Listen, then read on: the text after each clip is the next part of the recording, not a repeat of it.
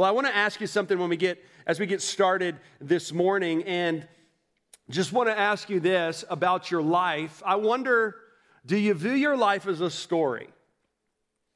And I'm not saying that because there's a right or wrong answer to that. I'm just saying that. Have you ever viewed your life as a story?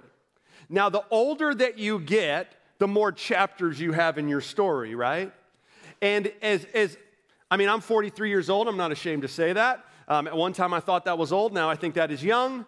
And when I look at, at look at my life, I can look at different parts of, if I'm going to call my life a story, and see significant times in my life that shaped me. And that's true of you as well. And so, you know, just think of your life in that way and some pivotal events that, that maybe have shaped your life. For some of you, maybe, maybe this is right where you're at. Maybe you've gotten your first job. First job. And I remember when I got my first job, it came, it was a pivotal moment in my life because I realized that my parents just don't get whatever is in their account and pay for things food, clothes, shoes, like all those different things. Like, like that actually had to come from somewhere. Like that, if you have, if you have teenagers especially, you know how much you're trying to stress to them the reality that money doesn't grow on what? Yeah, trees. And when you have your first job, you actually realize, oh my goodness, I have to work for the things that I have? Like, what an amazing concept. But, but I remember my first job, I was 15 years old. I grew up in Orlando, Florida. I worked in a plant nursery. So I worked in a, in a, in a compound that we specialized in planting and growing gardenias. Some of you don't even know what that plant is. I don't even know if they grow in North Carolina. But anyway, we were we we potted the plants, we set the plants out on in these greenhouses that had black tarp. So imagine in the summer, 98 degrees, 100% humidity, standing on black paper all day long. In fact, the person that I worked for, his his greenhouse his compound, he lived on that compound. I remember one day he decided, since there, we got most of the work done, that no, we can't go home early. Instead, he's going to cut down some trees on his property, oak trees, that he wanted to clear. He's going to start a bonfire. Now, don't flip out because it rains a lot in Florida. So he started a bonfire. So there we have this blazing fire, and it's 98 degrees out, and we are hauling limbs into that fire. And you know what I was getting paid? Minimum wage at that time. I sound like an old person now who's like, well, we walked five miles in the snow back and forth. So I'm, this is my time to do that now. $4.25 was minimum wage. So I remember at the end of that first week of work, my paycheck didn't even equal $100 after taxes. To this day, my first job I see as my hardest job, and I'm putting pastoring in that as well, was my hardest job. That first job was a pivotal time in my life. Maybe it was a pivotal time in your life. Maybe there's another event. Maybe it's when you got married. That was a pivotal time in your life. Because now all of a sudden you aren't just responsible for you to play the fool however you want to, now you're responsible for another person. It was a pivotal time in your life. I remember right before I was to walk out in front of all the people in the church to be married to my amazing wife, Lori, I got hit with this wave of responsibility that came out of nowhere. And I was like, oh my God. It wasn't like, did I doubt that I'm supposed to marry this woman? It's like, all of a sudden, I got to take care of someone else besides me. That was a pivotal time in my life. How about this? How about your first child? Now I know I'm preaching to the choir because we got 30 babies that were born this last year to first time parents. So now I'm truly preaching to the choir. See, for me, our, Lori and I's first year of marriage was amazing. It wasn't like we were always fighting with one another about me leaving, you know, my underwear on the floor or not picking up my laundry or any of that stuff. We had a great first year of marriage. I looked at it, I was like, it was awesome. Like we were married for five years before we had kids. Like those were amazing five years. And I remember when we had our first kid, that was a pivotal time. That was the hardest year of our marriage. Because all of a sudden I got smacked in the face with how selfish I am. Pivotal time in your life, right? Let's take a turn. How about the first time you lost your job? And all of a sudden you're gripped with the reality how am I going to take care of my family? How am I going to pay these bills? There's people relying on me. It's a pivotal time in your life. What about that diagnosis that you may have gotten that came out of the blue? If you look at your life as a story, you would say, man, that was a pivotal time in my life. It's a pivotal time in our lives. See, our lives may, are made up of moments and events that can shape who we are and how we see life. We're beginning a new series today called this Game Changers. Because another way to call those events in your life that woke you up, that you could look and say, man, when that happened, my life took, took a turn, good or difficult, we could call those events game changers. But the title of his series is called that, and here's the reason why it's called that because what we're going to do is we're going to look at six promises that can change your life. Now, some of us are in this room and we know we've called Salem Chapel our home, and you know what we normally do. We normally walk through books of the Bible. And in our series in Ecclesia, we walked six, three, six weeks through different passages of Scripture because we as elders thought it was very important to clarify and identify the framework by which we determine success in this church. And I don't know if you realize this or not, but there's nine Sundays before Christmas. That was a game changer for some of you right there. Newsflash! And when we walk through books of the Bible, we want to make sure that we're taking time to walk verse by verse so that no part of a book is wasted. And so in January, we're going to do that. We're going to walk through the book of Colossians from January all the way through Easter. So know that that's coming. But I say that not to minimize what we are doing in these next six weeks. Because the promises that we are going to look at for the next six weeks, including today, are promises that can change and shape your life. There's a reason why I said six promises that can change your life and not will change your life, because it's dependent upon whether or not you take these promises and make them your own, whether or not they change your life. There's over 3,000 promises in the Bible. And I say over 3,000, and I'm not getting any more specific in that because after you, there's some people that say five, there's some people that say four. Here's what we know over 3,000. We're going to look at six. But these six are promises that I believe if you have these in the forefront of your mind and you can call them to memory and you know what they are, then they will have significant impact in how you navigate through events in your life, good or difficult. Here's why I say that. This morning we're going to look at the promise of salvation and we'll talk the rest about that. But if I was to say to you, what's the passage of scripture that you cling to when the enemy wants you to doubt that you're a believer? Do you have one that you call immediately to mind? Because if you don't, that's why we're doing what we're doing. In fact, every one of you should have come in with one of these cards, and on the back will be a passage, the passage of scripture that we look at every week or a portion of it. And here's what I want to encourage you to do. Here's why you have these in your hands, and you will have at the end of our series six of these. Is to memorize these. You're like, man, that's 10 verses. I've never memorized 10 verses in my entire life. Awesome. Here's the first time. And it's not that you have the verses, six passages memorized by the end of this series, but you have six passages of scripture that can speak perspective into your life. So when you doubt, if you're a believer or not. Man, am I really a follower of Jesus Christ? I'm having these struggles. Am I really that? No, no, no. Let me recall Ephesians 2 1 through 10. When you're doubting that you can be restored, that God loves you in spite of your sin, we're going to look next week at the promise of restoration so that you have a passage of scripture that you can pull up immediately and deal with whatever event comes into your life that wants to make you doubt that. We're going to look at a promise of direction. That when in your life you're trying to determine, man, what do I do here and what do I do here? And what if I make the bad decision? And what if I make the wrong decision here or there? What's the passage of scripture that can remind me of the reality of how God's word speaks to those events in my life? We're going to give you that. How about the promise of strength?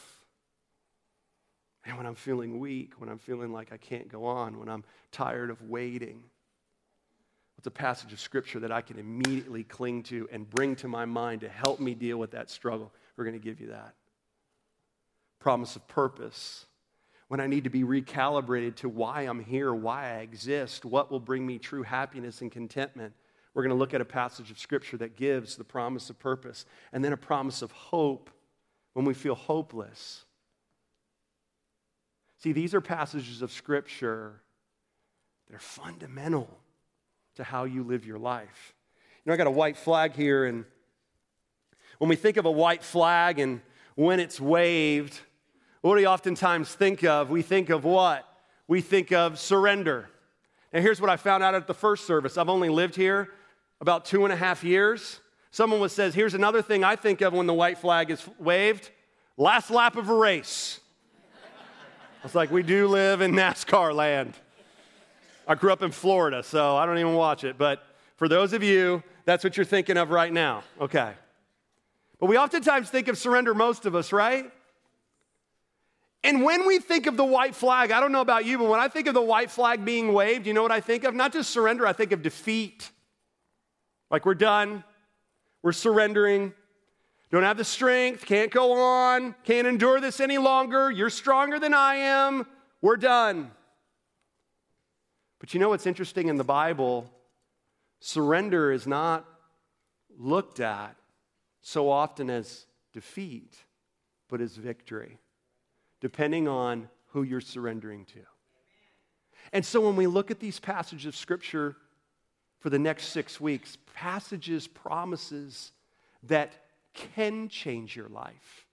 It's dependent on whether or not, as we look at these, that you take them and you apply them to your life and saying, God, I surrender to what your word says. Because what do we say here? When God's word is open, what? God's mouth is open. And God's word is God's will. And so, what I want to encourage you this morning is as we look at this first promise, and the title of the message this morning, if you're taking notes, is this The Promise of Salvation. So, turn in your Bibles to Ephesians chapter 2, verses 1 through 10. And I don't believe there's a greater passage of Scripture in the New Testament that in 10 verses describes the narrative, the story of every person who has placed their trust in Jesus Christ as their Savior.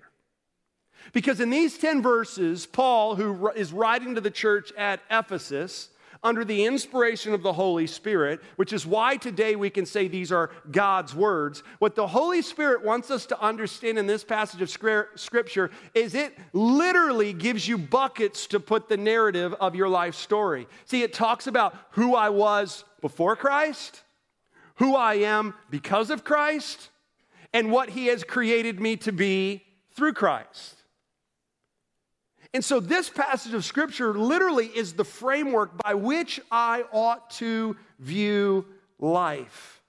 And so, what I want to do this morning in these 10 verses is to show you how the promise of salvation can change your life. Because this is the idea that I want you to get this morning that really is the umbrella of everything else that we are going to cover. It's this that the greatest promise that can change your life is the promise of salvation. The greatest promise. Like, if we're gonna look at six promises that we can surrender our lives to, then we gotta start at the greatest promise, which is the promise of how one can know beyond a shadow of a doubt that they can be saved and have a relationship with God and a home in heaven awaiting them and a purpose by which to live their lives by. And so let's look at verses one through three. Look at what Paul says. He says, And you were dead in your trespasses and sins. And we're going to explain what Paul means by that, in which you once walked, following the course of this world, following the prince of the power of the air, the spirit that is now work in, in the sons of disobedience, among whom we all, say all, all. Key word, not some, all of us.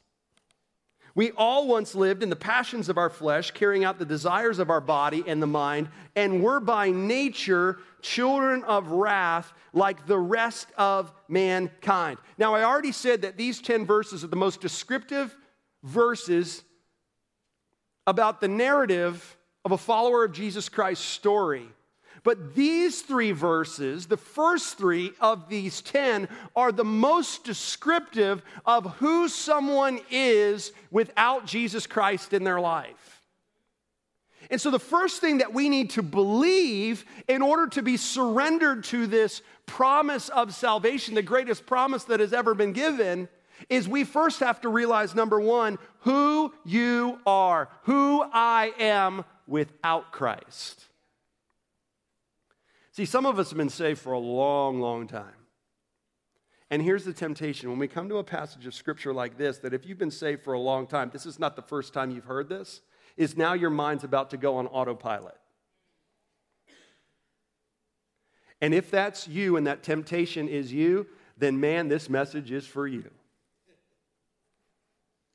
And let me say this if you're here today and you've been thinking that somehow you wouldn't maybe describe it this way there's these cosmic scales in heaven that hopefully the good outweighs the bad that I've done, and God will accept me into his presence and let me in because the good outweighs the bad that I've done, then hear me. I am so glad you are here today.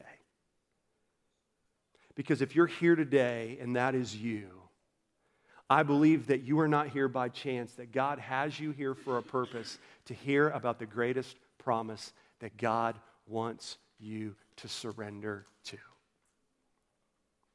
But it starts with me understanding who I am without Christ. And what's the first thing that Paul says in regards to who I am without Jesus Christ? He says, I am dead in my trespasses and sins. Now, this is not a trick question.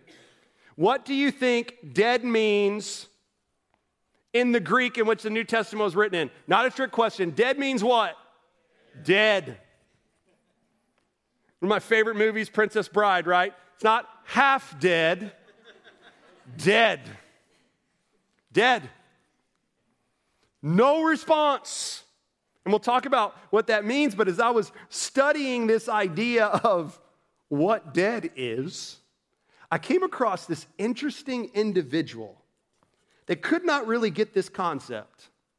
And his name was this Jeremy Bentham.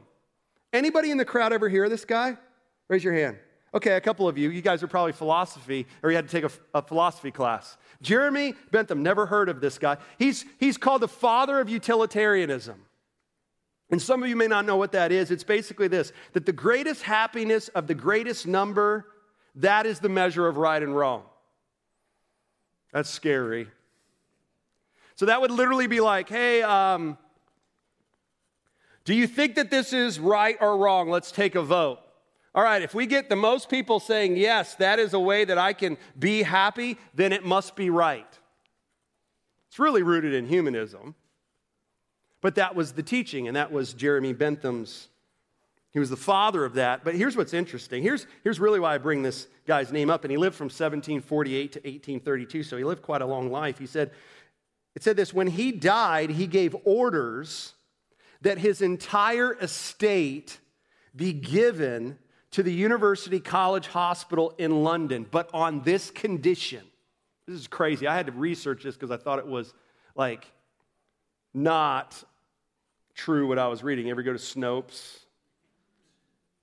Like, I, I, actually spent some time because this guy fascinated me. This was the condition. You're like, just tell me.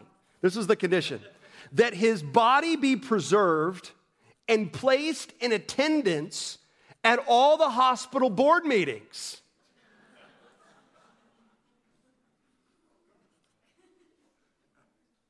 That, that was like flabbergasting to me. So uh, there's a picture of his, his body is actually still in this college and it sits there like this, and you're like, well, that's cute. That's a wax figure. But here's what you need to understand that's actually his skeleton underneath. Creepy, right? So obviously that's a wax figure on his head, but underneath is the skeleton. So what he wanted was every board meeting for someone to pick up that thing, set it down in a chair, And can you imagine them deciding on, on a direction and everyone's taking a vote and now they're like, Jeremy?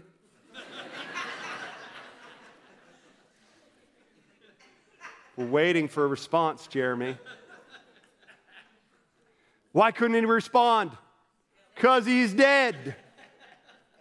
Now, Jeremy, I don't know if he was doing this to, to, to be funny or what, and, and, and there was a myth going on that he came to every board meeting, which he did not. But in 2013, just because they wanted to feed that myth, they actually did bring him into a board meeting. Which, man, that would be a weird day to show up. But nonetheless, here's where it gets even weirder. He also wanted his head preserved. So here's a picture of his head. Right? Yeah. So that's burned in your memory now for the rest of the day. Here's why I share that. Because Jeremy had a poor understanding that when you're dead, you're dead. Now, Paul uses this analogy, dead in your trespasses and sins. He's not speaking of physical death, but he's speaking of spiritual death. That every person who has not placed their faith and trust in Jesus Christ is spiritually dead. And I know that's a hard thing for us to comprehend because we're like, man, I know there's lots of people that are my friends and I work with and I interact with and, and, they're, they don't believe in Jesus Christ, but man, they, they are, I mean, they're great humanitarians. They're very intelligent. They're very strategically minded. They're great people. But listen to me, allow God's word to be the thing by which you see life. And God's word says that every person without Jesus Christ is spiritually dead. Here's what that means it literally means that someone, which was you and me, before Jesus Christ, if we are followers of Jesus Christ, we all were blind to the reality of the glory of Jesus Christ. We all lived in this utilitarian mindset that I'm the one that determines right and wrong, and I'm the one who is the one that calls the shot. And that's why I say it's really rooted in humanism. I am my own God. My board for my life and making decisions is me, myself, and I. There's three of us, and we all agree all the time. We are spiritually dead. We're blind to the reality of who God is and who Jesus Christ is. And we are as dead to that as a corpse is to the realities that we live in every day. And I don't say that to be insensitive to those that we may have lost. I say that to remind ourselves of who we are without Jesus Christ. What else does it say in verse 2? It says, Man, we followed the course of this world, the prince of the power of the air, the spirit that is now working the sons of disobedience. What Paul is saying is, is every one of us followed the enemy's agenda. And the enemy's agenda is do whatever makes you happy. Because the enemy knows that if I can get you to believe that you are, you are your own God and you are the source of absolute truth, that nothing will separate you from God for all of eternity, than that type of agenda. And that's who we all were. And the reason why I had us all say all out loud is to calm down the tendency in our lives to want to be high and mighty if we no longer think that way. Because that's all of us without Jesus Christ. What else does it say? It says in beginning of verse 3, man, we lived out our sinful passions. Man, whatever I wanted to do, I did. And because we lived this way, because this was our condition, what does the end of verse 3 say? We were all by nature children of wrath. That was my nature. My nature is to want to serve me. My nature is not to surrender to someone else and to follow someone else. And I am deserving of God's judgment on my life because of my sin. Whether I, no, regardless of what I've done, we are all sinners and all deserving of God's wrath. And some of us are like, well, how could a good God do that? Well, wait a minute. If we serve a perfect and holy and good God, a good God doesn't allow injustice to go without punishment. This is who we were. This is who we are without Jesus Christ. Now, remember what I said. If, without Jesus Christ, you're spiritually blind to this. So here's what you don't do. Can I just tell you what you don't do? You don't walk up to that person that you know needs Jesus tomorrow and you say, Hey, did you know that you're spiritually dead? You're following Satan's agenda, you're serving your own passions, and you're deserving of God's wrath. Now, I grew up with people that used to yell that out of megaphones on the corners of the street. That's not what you do. Why? Because they're blind to that. Blind to that. But here's why I emphasize that. Because every one of us had a thread in our story where we came to the place in our life where God opened up our eyes to realize first that we are lost without Jesus. And it doesn't matter what our story is. Yesterday, we gathered together as man and heard from one of our own, Leroy, who shared his testimony of how God saved him from a life of sin. But man, I was saved at four years old. There's not a whole lot of bad you can do for four years of your life. But I understood in essence, though, that I was a sinner that I wasn't perfect and God loved me enough to send Jesus. That's why it says it takes the faith of a child to enter the kingdom of heaven. So, regardless of whether or not you were saved at an early age or you were saved yesterday, we all came to the time of our life where we realized that we are lost without Jesus. And if we're going to accept and surrender to this promise, it starts with first acknowledging, man, who I am, who am I without Jesus? Because God's a perfect God and He demands perfection, and we all fall short of that. And I'm hoping today that if you're here and you've never placed your faith and trust in Christ, that God is already beginning to help you understand that without Him, you're lost. But I'm so thankful that the story doesn't end there, aren't you? Because look at what it says in verse 4 But God. Now, whether you got it on your phone, whether you have it open on your lap, whatever it is, I want us to read those two words together in verse 4. Can you do that with me? Say it with me. But God. Say it again. But God. Listen, every time, I looked it up this week, every time that phrase is mentioned in the Old or New Testament, it always speaks to God's intervention. There are no two greater two words in the Bible to help calibrate your life than those two words, but God. He says, but God, that even though I was by nature a children of wrath, but God, being rich in mercy because of the great love with which He loved us, verse 5, even when we were dead in our trespasses and sins, He made us alive together with Christ. By grace, you've been saved. And he raised us up with him and seated us with him in the heavenly places in Christ Jesus, so that in the coming ages he might show the immeasurable riches of his grace and kindness towards us in Christ Jesus. For by grace, you have been saved through faith.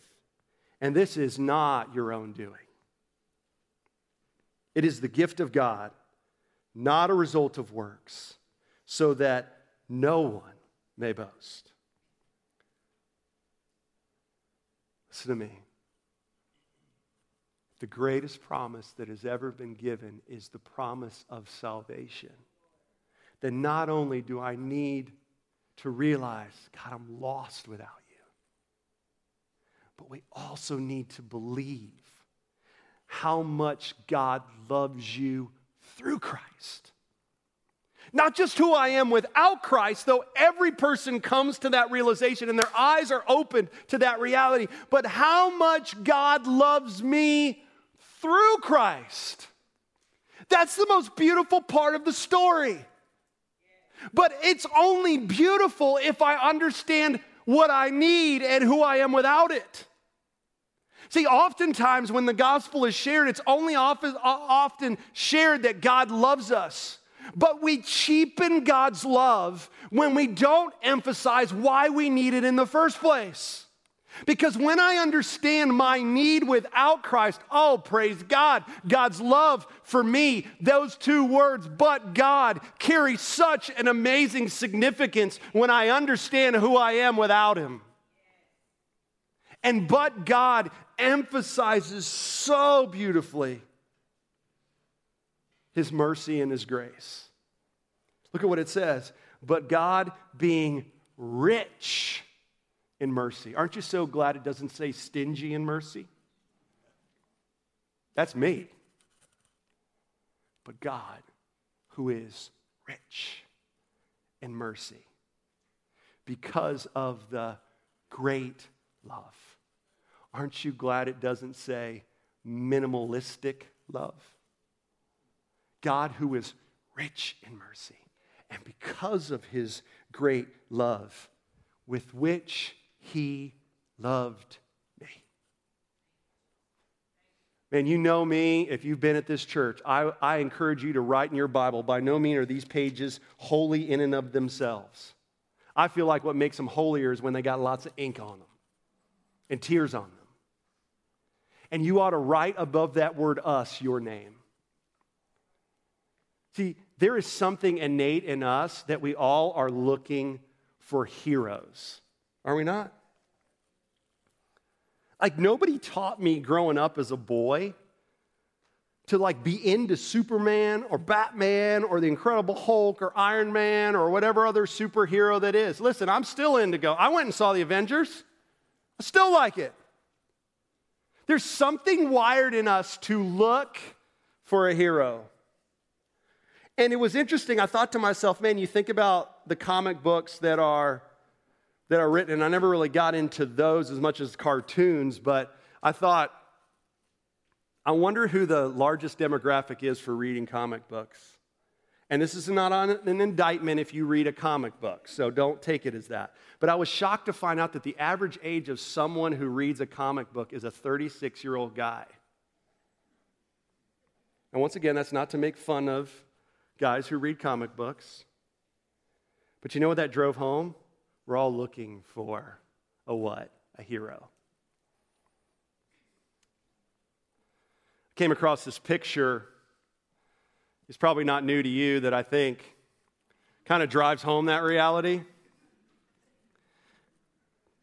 I mean, I almost thought one time of getting a t-shirt for Lucas that said this, but then I was like, man, I don't like I don't know if it was my my, my upbringing, I was like, man, is that sacrilegious? Is it not sacrilegious? Like, some of you are feeling that tension right now. Some of you are judging me for showing that picture right now. But God loves me. But I show that because, as simple as that picture is, it drives home that the greatest hero for our lives is Jesus Christ. And any other person that I'm looking to as my hero is fictitious. You can be looking to me as your hero, or your spouse is your hero, or somebody else is your hero. But any other person besides Jesus Christ is imperfect, which means every single one of us, regardless of our desire, are going to fail each other at some point. And God has wired in us to want to look to someone greater than ourselves. And the reason why is so that we can look and our eyes can be opened to realize that I need a hero. And Jesus Christ is that hero. And Jesus Christ is the one who communicates how much God loves me. And I want to answer for you this morning if you're, if you're asking, man, how much does God love me? Yeah, it says he's rich in mercy and because of his great love, but how much does he love me? And what I love is that it's not me answering that question, but it's the Holy Spirit answering that question because the answer are literally found in these verses. Look at what it says. It says, he has made you alive together with Christ. How much does God love me? Man, He loved me when I was at my worst. He didn't love me when I was at my best. He didn't love me because of the potential that maybe I could have. No, no. He loved me at my worst. Notice that it says, even when we were dead in our trespasses, God, rich in mercy, great love, loved us, but He didn't love us at our best. He loved us at our worst. And He made me alive. He did that. Yes, I have a free will. But somehow, in God's infinite mind that's greater than our finite mind, God opened up my eyes to realize I was lost so that I could believe that I've been found. He made me alive. When's the last time you have thanked God in your time alone with Him that He has made you alive? That's why I say this promise of salvation is just not applicable for those of us who have placed our trust in Him for our eternal destiny in this promise, but it's for some of us, man, that we need to figuratively blow the dust off of this passage of scripture in our lives and say, God, I thank you so much that I am reminded in this passage of scripture that I want to have on me at all times to be reminded when I doubt that I am loved, that you loved me and you loved me and you showed me by making me alive. But what else does it say? It says, He raised me up with Him, He seated me with Him in the heavenly places in Christ Jesus. He gave me a future. Here's what's so amazing by that it talks about my position in Jesus Christ. That for me, speaking of my story, as a four year old boy, Jesus didn't just call me into heaven in that moment, but I am continually living my life for as long many days as God has ordained. But in living this life, even though I'm still on this earth, even though I'm still sinful, God says, Hey, here's what's secure. Man, I have seated you in the heavenly places. No one can take away your position, no one can take away your identity. You are rooted in me. When's the last time we've preached that to ourselves in a moment in our life that has been a game changer? He's given us a future. And He's given us something that we couldn't receive on our own. By grace, you've been saved. He gave me what I don't deserve. He's rich in mercy. He didn't give me what I do deserve. By grace, I've been saved through faith. It's not my own doing.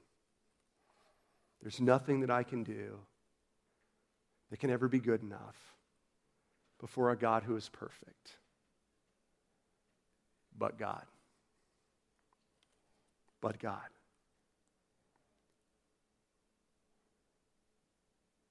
And I wonder when the last time we thought of Ephesians 2 8 and 9 in our lives. By grace, you've been saved through faith. It is not your own doing, it is a gift of God. I've never met someone who has a birthday party and before they hand out the gifts, the parents say, I need you to go do your chores in order to earn your gifts. Why? Because it's no longer a gift. It's not our own undoing. There's nothing that would warrant me to be ever able to be worth the love of God. Why? Because I'm spiritually dead. And the significance of this for your life as a follower of Jesus Christ, if that's you, is in those times, in those game changer moments, when you are tempted and you want to believe that God is not good and you want to believe that this circumstance or that circumstance or a way I was let down in my mind in this situation or that situation, see, I told you God is not good. Or to believe that God, I see, I, I knew that you weren't trustworthy. The significance of this promise of salvation to you as a follower of Jesus Christ is because there is no greater reason to believe that God is good. There is no greater evidence to believe that God is good. There is no greater evidence to believe that God is trustworthy then this passage right here, the cross and the empty tomb are the greatest reasons why we can believe and celebrate and praise that God is good and He is trustworthy and He is worthy to be our hero, is because of what He has done for us through Jesus Christ. And here's the last thing it's found in verse 10. See, the promise of salvation changes my life when I believe, thirdly, what I have been created for because of Christ. Look at what it says in verse 10 For we are his workmanship, created in Christ Jesus for good works, which God prepared, prepared beforehand that we should walk in them. You've heard me say this over and over again. I've had people say, Do you say the same thing every week? Yeah, just in different ways. Because that's the whole narrative of the Bible, right? Is how God is what? Reconciling all things to himself through Jesus Christ. So if there's ever a day where you're not hearing about the gospel of Jesus Christ in some shape or form as a thread through the message, that's the day that you need to call me to resign. And I've said this before that God, just in his grace and mercy, did not save us from our sin. As amazing as that is, as awesome as that is as an illustration of God's love, but He just didn't save us from our sin, but He also saved us for something. And that's why I said these 10 verses are such a great passage to really frame the narrative of your, of your story who I am before Christ, who I am because of Christ, and what God has given me to do through because of Jesus Christ. I am His workmanship. That word workmanship is where we get the English word for poem. Or if you're really artsy, poem. And what I think is significant about that, whether or not you're a poet or not, is it reminds me that God has written a story for every follower of Jesus Christ. And He is unfolding that story as we walk and grow in Him. And He is molding us, and He is refining us, and He's shaping off the sharp edges of my life. Why? So that I can live into the story which He created beforehand, that Johnny should walk in that. And He's done that for every one of us. And when I truly understand that God saved me, I have this promise of salvation. And, it, and the significance of that is when I surrender to the reality of what I have been created for, then when I experience a tragedy, as difficult as it is, and when I experience a consequence of the fall of sin in my life, it doesn't wreck me as painful as it is, but I understand wait a minute, God, you're the author of my story. You don't write my story with an eraser. And so, God, you can use everything in my life to accomplish your purpose that you have prepared beforehand that I should walk in them. Do you see the significance of this promise of salvation? Philippians 1 6 says this He who has begun a good work in you will perform it until the day of Jesus Christ. What a promise. I am his workmanship. See, there's three types of people in this room this morning. There's a person in this room that has never heard the promise of salvation. If that's you, I'm so thankful for that. Because for the first time, you've realized the sad part of the story of who you are without Christ the amazing part of the story of who you are with Christ. And if that's you today, the way that you can receive this salvation Romans 10 says, If I believe on the Lord Jesus Christ and believe that God has raised him from the dead, I will be saved. You can call out to God right now in the quietness of your mind and say, God, I am not trusting in the good that I hope I can do, but I'm trusting in your perfect sacrifice for my sin through your life, death, and resurrection. Lord, I believe that you are my Savior. I receive that promise of salvation. I surrender to it. That may be true of you, and you've heard this a million times. You've known about it, but you've never surrendered to it. And you know, as you walked in this morning, you got one of those cards, and at the bottom of the card, there actually is a blank on this card that says, Today I receive Jesus Christ as my Savior, or I have questions about it. I encourage you, if that's you today, that you check that card. Listen to me. There is no greater thing that gets me up in the morning than talking with someone who has come to the realization of how much God loves them and their need for Him. But for the rest of us in the room, it may be that we need to bring ourselves back and say, God, I've heard this so many times. I believe in it. I've surrendered to it for my eternal destiny. But I have failed to see the significance of how it speaks to my life every day, how it shapes how I see God, how it shapes how I see my circumstances. And today, you just need to take a moment and to call out to God and say, God, forgive me for this amazing promise, the greatest promise that could ever be given to grow, to grow stale in my life. I'm going to ask every head bowed and every eye closed, and we're going to sing a song this morning that if you call this place your home, you've heard of, you sang it many times. But it's a song that I believe has words that communicate Ephesians 2 1 through 10 through music like really no other, no other song. And I want to read to you the first two verses of this song just as you do business with God, and then we're going to sing it. starts off this way. Before I spoke a word, you were singing over me. You have been so, so good to me. Before I took a breath, you breathed your life in me.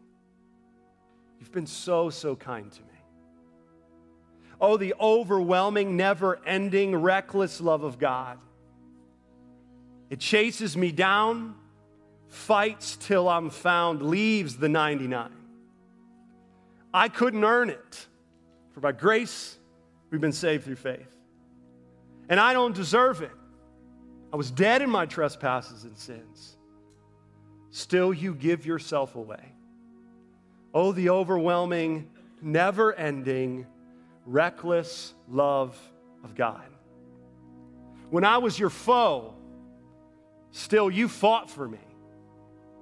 You have been so, so good to me. When I felt no worth, you paid it all for me. You've been so, so kind to me. There's no shadow you won't light up, mountain you won't climb up coming after me. There's no wall you won't kick down, lie you won't tear down coming after me. And there is no shadow you won't light up, mountain you won't climb up coming after me. Oh, the overwhelming, never ending, reckless love of God.